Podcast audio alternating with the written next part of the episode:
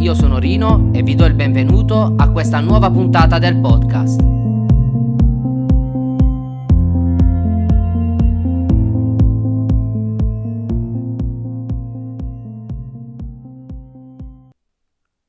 L'argomento di oggi è meno e di più.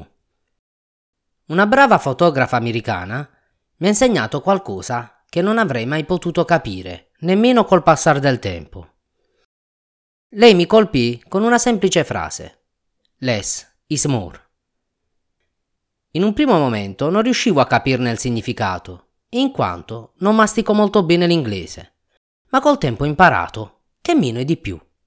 Quando prima mi chiedevano un servizio fotografico, oltre alla foto che mi avevano commissionato, davo anche tutti gli altri scatti, anche quelli venuti male. Il tutto per far vedere che davo loro un bel po' di roba. Però poi, a mie spese ho imparato che non è sempre la strada migliore da perseguire. La quantità va bene, ma non sempre. Dare una sola foto di qualità portava la gente a concentrarsi solo ed esclusivamente su una singola foto. La vedevano, la guardavano, la osservavano, la ammiravano in tutti i suoi minimi particolari.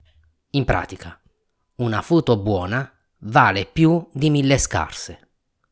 Ora cerchiamo di travasare questo concetto sulla vita reale.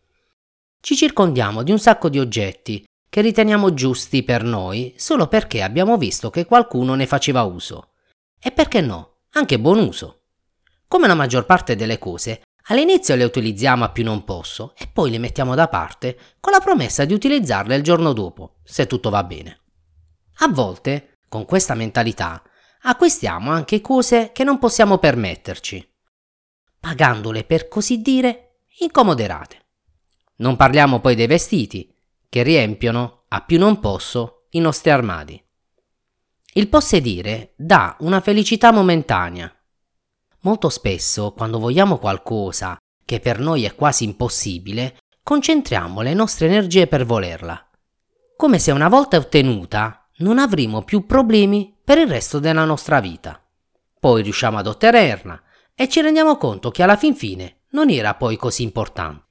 Di esempi del genere se ne possono fare a bizzeffe, senza entrare nei minimi particolari, se ci riempiamo di cose, non dico inutili, ma superflue, che non sono poi così necessarie, non avremo mai modo e quindi del tempo da dedicare a tutto ciò che è veramente importante partiamo dal presupposto che se vogliamo comprare un oggetto piuttosto che un determinato servizio, non lo compriamo con i nostri soldi, ma con il nostro tempo.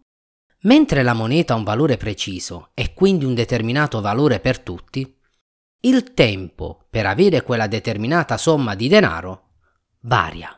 Se varia il tempo, varia anche il valore dell'oggetto. Facciamo un esempio. Un telefono ha un valore di 1000 euro. 1000 euro sono una cifra uguale per tutti. Quello che varia è il tempo di ciascuno di noi per poter guadagnare quella cifra.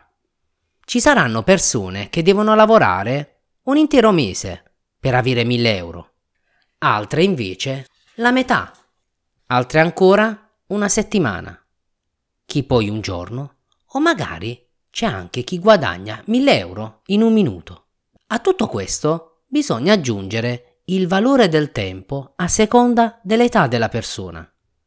Se una persona di una certa età, per esempio che ha perso molto tempo a rincorrere cose futili e vuole recuperare facendo delle cose che lo rendono felice, o magari una persona che non gli resta molto da vivere e quindi per lui il tempo ha ancora un valore differente. Come dice il grande Albert, il tempo è relativo e quindi non è uguale per tutti. Molti dicono non comprare se non puoi almeno comprartelo due volte. Ma su questo non sono molto d'accordo. Riflettiamo su tutto ciò che compriamo, anche perché c'è ancora un altro aspetto non trascurabile. Ci sono cose che puoi mettere da parte e prenderle quando ne hai voglia. Altre invece, per non perdere valore, devono avere delle manutenzioni.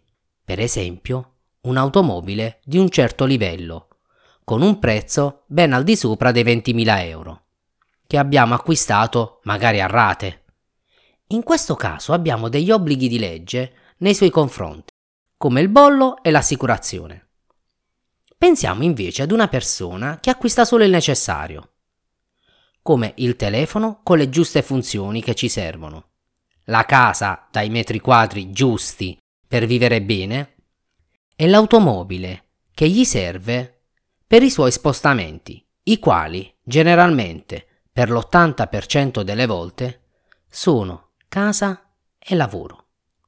Quindi il criterio che bisogna avere prima di acquistare qualsiasi cosa è quello di porci prima una domanda, alla quale dobbiamo cercare di rispondere sinceramente, altrimenti prenderemo in giro solo noi stessi.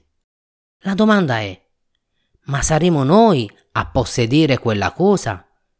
O sarà quella cosa a possedere noi e a renderci schiavi?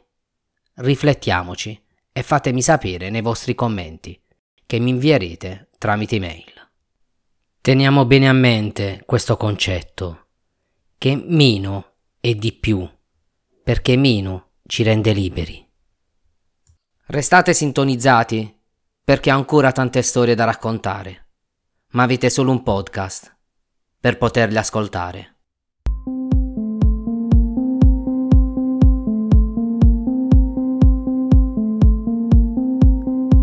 questo è tutto, ci aggiorniamo sul canale Telegram t.me slash l'angolo di Rino oppure sul blog langolodirino.ml.